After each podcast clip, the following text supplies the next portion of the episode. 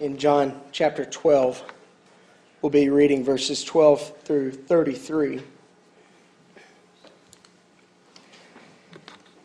The word of our Lord from the gospel says The next day, a great multitude that had come to the feast, when they heard that Jesus was coming to Jerusalem, they took branches of palm trees and went out to meet him and cried out, Hosanna! Blessed is he who comes in the name of the Lord, the King of Israel. Then Jesus, when he had found a young donkey, sat on it, as it is written, Fear not, O daughter of Zion. Behold, your king is coming, sitting on a donkey's colt. His disciples did not understand these things at first, but when Jesus was glorified, then they remembered that these things were written about him and that they had done these things to him. Therefore, the people who were with him, when he had called Lazarus out of the tomb and raised him from the dead, bore witness.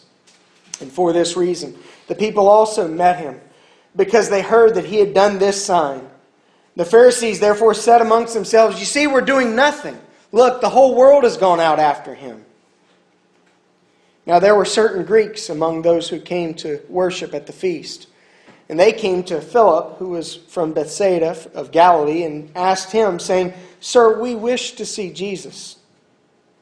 But Jesus answered them, saying, The hour has come that the Son of Man should be glorified. Most assuredly, I say to you, unless a grain of wheat falls into the ground and dies, it remains alone. But if it dies, it produces much grain. He who loves his life will lose it, and he who hates his life on this world will keep it for eternal life.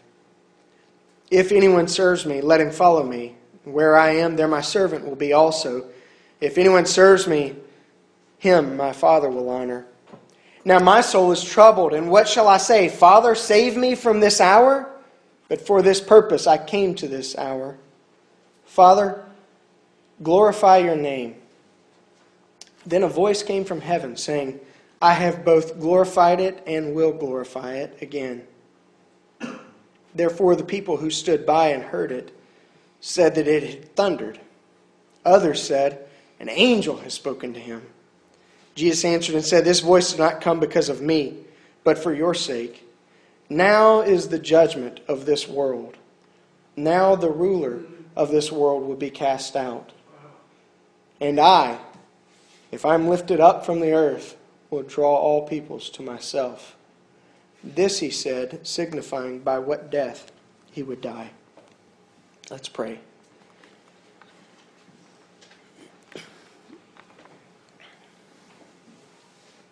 Almighty and everlasting God,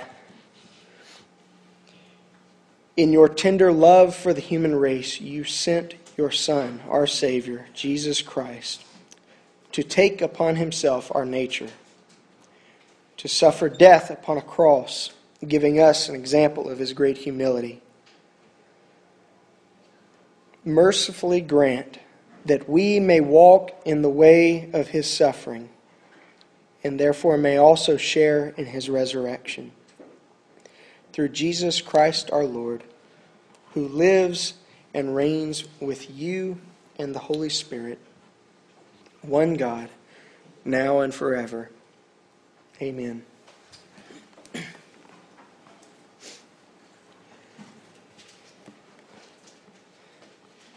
Ash Wednesday gives way to Palm Sunday.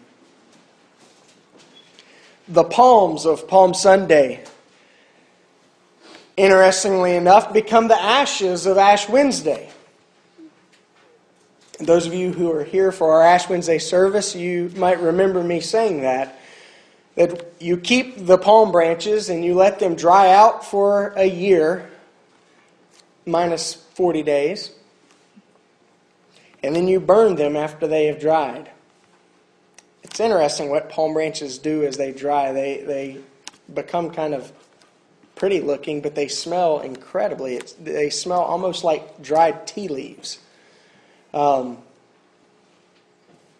but it's interesting the relationship that, that is that Palm Sunday and Ash Wednesday have for one another because we get the ashes from the palms of the previous year, and yet also Palm Sunday in some manner, marks the end of Lent. Now, we still have a few days of, of this Holy Week before us before Lent finally comes to an end.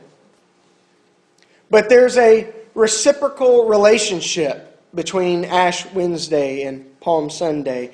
Ash Wednesday reminds us of our mortality, that death awaits us all that it is appointed for man once to die, and after that, the judgment. And so on Ash Wednesday and throughout Lent, we are reminded that we are but dust, and we shall therefore return to dust, and we shall meet our Maker.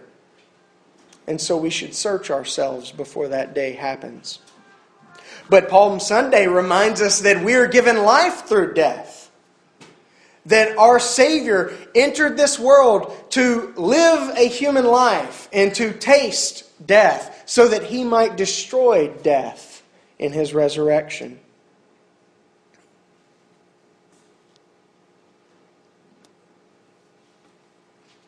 Palm Sunday marks the beginning of what we call Holy Week.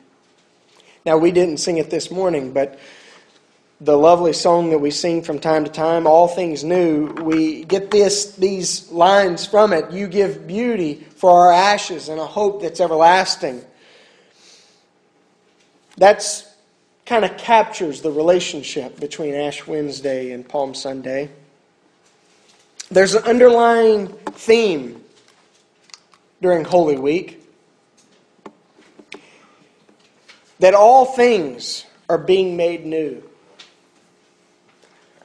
Holy Week is a peculiar week. It's a, um, if you read through the gospel narratives of the events that happen, you find, of course, Jesus entering the, the city of kings, Jerusalem, the holy city of God, on that Palm Sunday, and he's met by celebration and shouting and laughter and dancing and singing. It's a joyous celebration. And yet it's kind of awkwardly um, foreshadowing. He rides a donkey.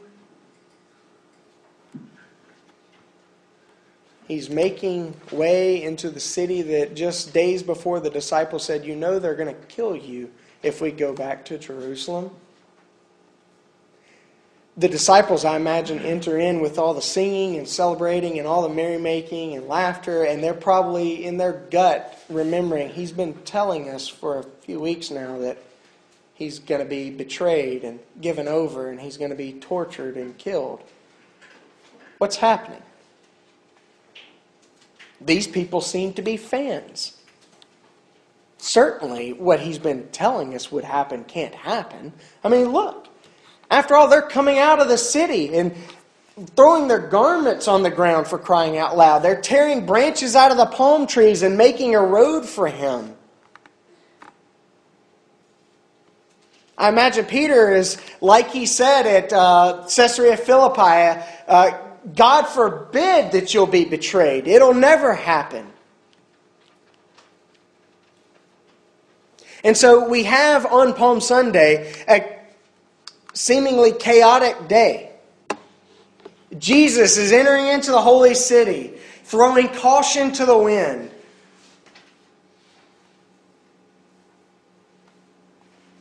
And he's met by shouts and screams, and he's met by singing. He's met by people who are rejoicing at his entering the city.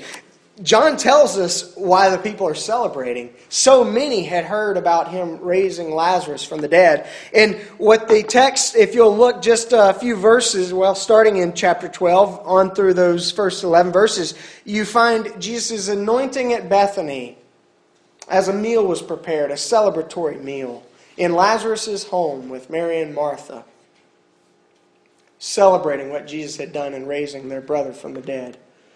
And so the, the Pharisees and those who are intending to, to betray or, or, or, to capture Jesus, the chief priests, uh, John tells us specifically, they're plotting to put Lazarus to death also because things are getting out of hand. Here they're murmuring amongst themselves, we have done nothing, and look, the whole world's gone after him. And then it tells us that there are some Greeks who have come to Jerusalem, God fearing Greeks who, who are there for this high celebration uh, that is Passover.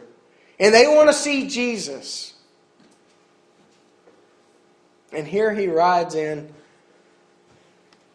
to the city of kings.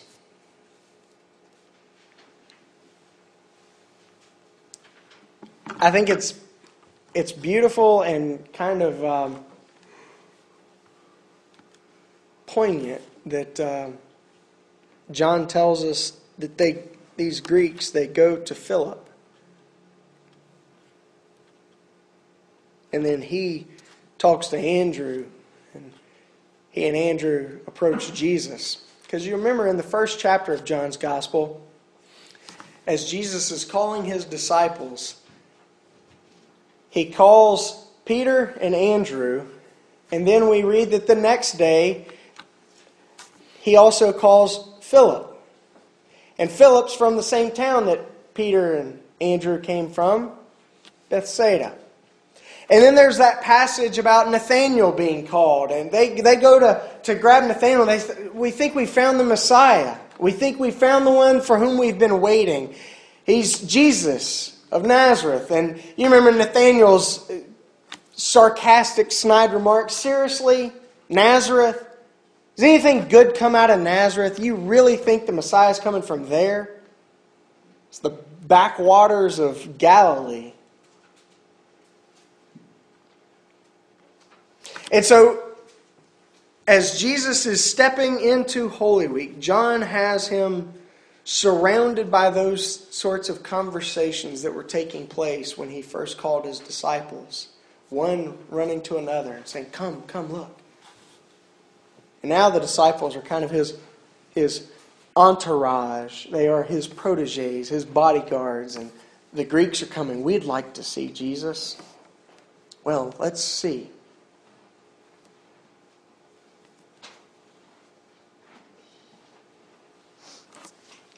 on Palm Sunday, some things are set in motion that cannot, or at least will not, be stopped. A chaotic day, a chaotic time of celebration, and yet danger lies ahead. The crowds cry out, Hosanna! Blessed is he who comes in the name of the Lord. They cry out that he is the King of Israel, their King the one who's come to take the throne, the, con- the one who's come to take the scepter of righteousness and restore all things. He's the one who has come. And John wants us to ask ourselves well, who is this king?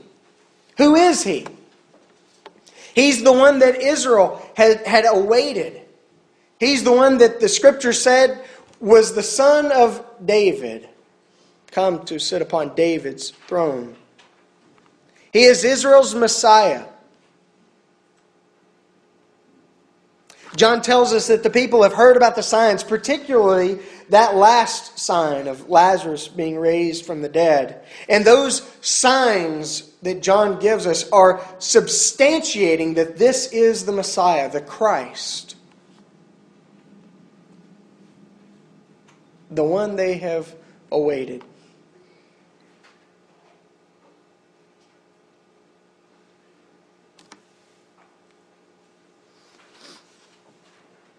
In their singing, they cry out, Blessed is he who comes in the name of the Lord.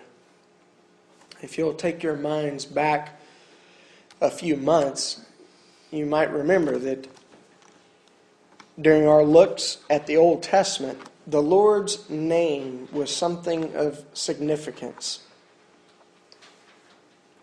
A name represents a character the family name, what people think of you when they hear your name. It says something about who you are and what sort of character you have, how you can be depended upon or not, how you work hard or not. And the name of the Lord in the Old Testament was Yahweh. I am who I am, or I will be who I will be. And this king, King Jesus comes in that name, bearing the name of Yahweh to Yahweh's city and before Yahweh's people. Blessed is he.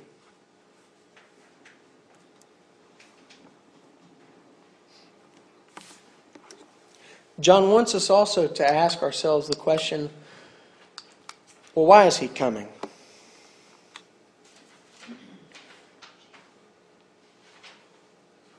The people cry out, Hosanna. Hosanna in the highest. That word Hosanna is actually a uh, not just a phrase, it's a, it's a whole sentence. Save us, we pray. Save us from what? Save us from Roman tyranny? Save us from the man who's keeping us down? Save us from the unfairness of life? Save us from oppression? Save us from the infringement upon our individual autonomy. We're tired of being citizens of this Roman world. We want our kingdom. We want our king. We want our king, our way, our lives. Save us, we pray.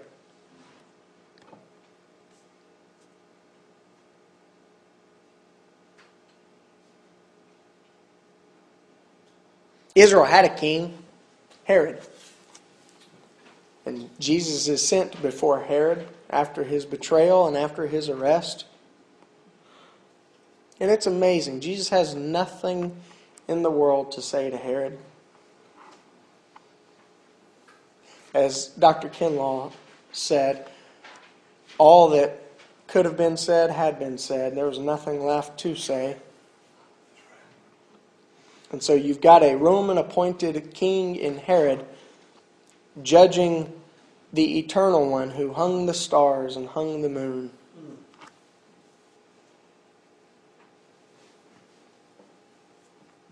He would then be passed down to Pilate.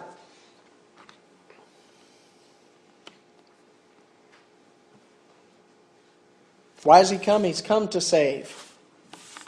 He's come to redeem.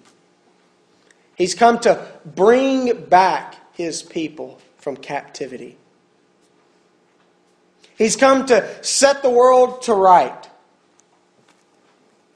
to make all things new. Jesus says, What am I going to pray to my Father when my soul is troubled? Am I seriously going to say, Father, save me from this hour. No, I was brought here to this hour for this very purpose. Salvation is costly. It is always costly. We speak of salvation so simply and so almost vainly as it's just a free gift. Yet we don't earn it, we don't work for it, but it costs God everything. John wants us to ask the question who is he? Why has he come? And how has he come? The how is really a question about how salvation comes. And John would have us understand that salvation comes through sacrifice, especially that of self giving and self surrender. The people are crying out a passage from Psalm 118. It's the passage from which we also get the, the line, This is the day that the Lord has made. And typically we kind of jazz that up and we like to sing, This is the day the Lord has made. And we think, yeah, it's a good day. It's a good Monday. Or it's, it's Friday. The, week, the weekend's here. And we think of it as just kind of a a, a, silly phrase. You know, God's given us this day. What a wonderful thing. But Psalm 18 is about Christ being betrayed and rejected. The stone that the builders have rejected has become the chief cornerstone. It is marvelous in our sight. And this is the day that the Lord has made. It ends by saying, Bind the sacrifice with cords to the horns of the altar so it can't move.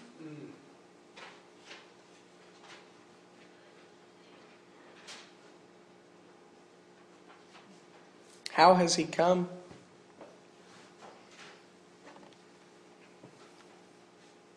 He says, Unless a grain of wheat falls into the dirt and dies, it's just a grain of wheat. But if it will relinquish itself and fall down into the dirt and be trampled and be crammed into the dirt, and if it will die, it will bear much fruit.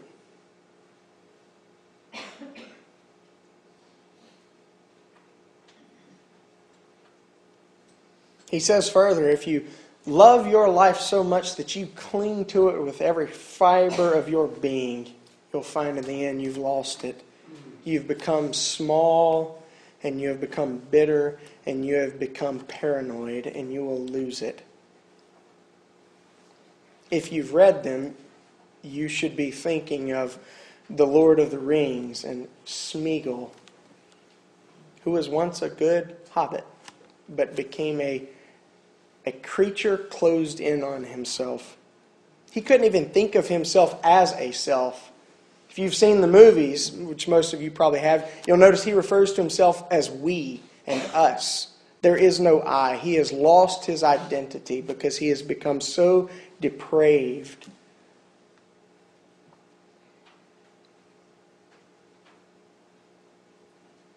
He says, however, if you will let go of your life, if you will let go of control, if you will stop insisting I and mine and what I have, if you will let go of it so much so that it seems that you hate your life because you've got no use for it, you will actually keep it for eternal life. See, he's not saying trade in your life in this world so that you'll get to heaven. He says you will actually keep it, and it will become eternal life. It's interesting. I forget where, but C.S. Lewis pointed out that um, that those gifts that we have, those things, those possessions, those things that we call mine, Though we, we're paranoid and we think God's trying to take our stuff.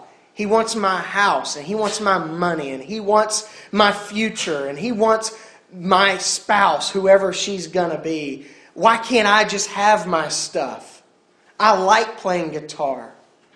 I like my car. It's pretty cool, it's pretty fast. He said, What we'll find is if we will let go and get our, our white fingers off of them.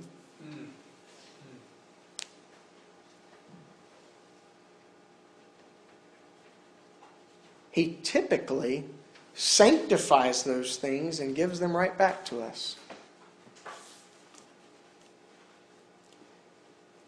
Jesus knew the secret.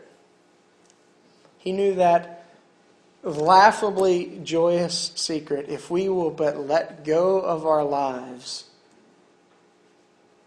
God will make them something beautiful. Because He's come to redeem. And yes, it's costly because it means death. It means dying to ourselves, and it means living for others. That's why Jesus came. Not just on Palm Sunday, but that's why Jesus came to begin with. That's why we have Christmas. Because God so loved you, He cared so much about you, and He cared so much about me, and He cared so much about those people outside those doors that we just walk past and think nothing of. God thought so much of them, and He cares so much for them that He said, I will give my everything for them. Paul writes a, a peculiar little passage in uh, 2 Corinthians. If you haven't read 2 Corinthians in a long time, you ought to read it. It's a fascinating book. If you're going through troubles and trials and struggles, you ought to read it. It's phenomenal. In my mind, it's better than 1 Corinthians, but you know, I didn't write them, so I can sit on the outside and be a critic and not have any skin in the game. But um, 2 Corinthians in uh, in chapter 2, Paul says, Thanks be to God who always leads us in triumph in Christ. And he goes on, he says that we become the, the fragrance of God.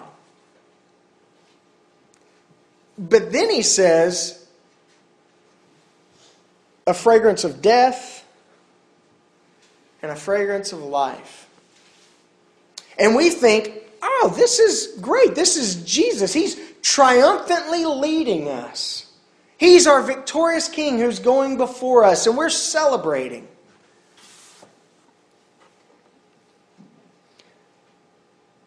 But that phrase and that image actually comes from a, not a Jewish background, but, but from another ancient Semitic background. And the king that would be led in would be the defeated king who is bound and is beaten and he is bloodied and he is shamefully brought into the city, and behind him are all of his people who are slaves, and they go to their death. And it's the world, the, the, the, the conquering kingdom that's celebrating.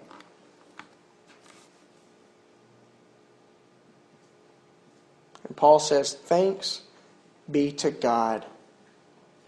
Because in surrendering himself, in allowing himself to be bound, in allowing himself to be bloodied, in allowing himself to surrender his life for us, he leads us on in triumph.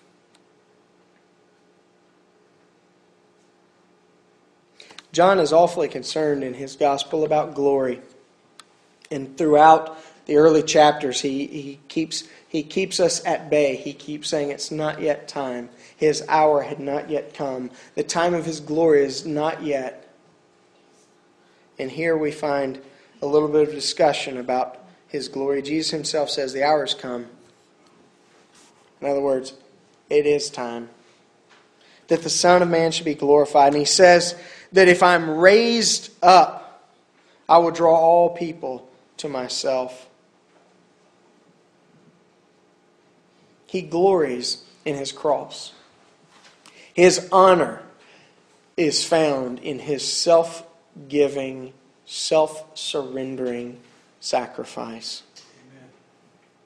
Because it's in the cross that he redeems us. It is in giving of himself, it is in making himself small that he shatters the smallness of self. And so he comes humbly. He comes riding a donkey. Not some beautiful white stallion he comes not for a scepter, he comes not bearing a sword, he comes instead humbly and quietly, surrounded by the praises of his people, but lowly and riding upon a donkey.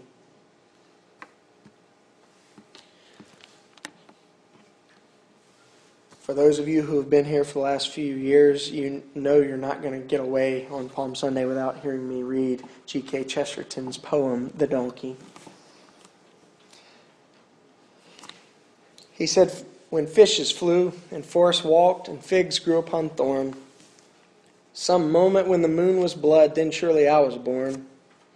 With monstrous head and sickening cry, and ears like errant wings, the devil's walking parody on all four footed things. The tattered outlaw of the earth, of ancient crooked will, starve, scourge, deride me. I am dumb, I keep my secret still. Fools, for I also had my hour, one far fierce hour and sweet. There was a shout about my ears and palms before my feet. Our King leads us on a lowly beast of burden. And he enters into the city in what we call the triumphal entry.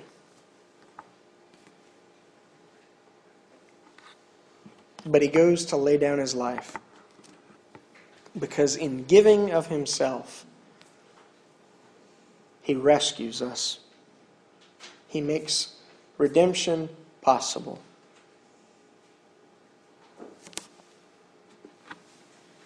So, John's invitation to us, Jesus' invitation to us, my invitation to you, to myself, to us, is make yourself small. Surrender yourself. Surrender yourself to God in unbroken worship. Paul said in his letter to the Romans, because of what God has done, because He has redeemed us, because He has made a way for us in His Son Jesus, give yourselves, I'm begging you, to God as living sacrifices. Worship is not just something we do on Sunday mornings, it's something that we ought to do on Sunday mornings. But worship is about a life given to Jesus. And so I invite you, I invite myself to unbroken worship. Not just momentary worship on a Sunday morning for an hour or so, but a life lived in praise to God. As Paul said, whether you eat or drink, do it in the name of Jesus. So your worship should continue tomorrow on Holy Monday. Remembering that it's that day that Jesus turned over the tables and started throwing the money, the money bags everywhere, and started letting all the, the, the sacrificial animals go and knocking over birds' cages and all the chaos that was that day on Holy Monday. Worship Him. But he's because He's come to turn our lives over and to shake them out. Give yourself, yourself away in self surrender also to His church in faithful participation. If you're able, join us for worship this coming Friday as we celebrate Good Friday, as we share in a meal of communion together that evening at 7. If you're able, please come. Join us next Sunday as we celebrate and cry out together, He is risen indeed. Give yourself to His church. It's in the context of the church that God gives us practical practice in giving ourselves to someone else. To someone else who's perhaps not related to us, someone else who perhaps doesn't work with us someone else who doesn't know what life is like for us. We're given real life practice in giving ourselves in love to another.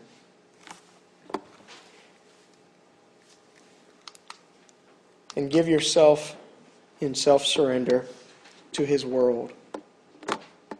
It's easy to think of I'm going to give myself for the world in some big cosmic way that really means nothing and produces nothing. Find someone who you can love. give yourself in sacrificial love. Love always requires a death because love always demands that we put the other before us. And together, let's make this week a week when we remember our Lord's passion and when we look forward to our redemption on Easter Sunday. Let's make this a holy week by the way we conduct our lives and by the way in which we worship Him in all things and to all people. Let's pray.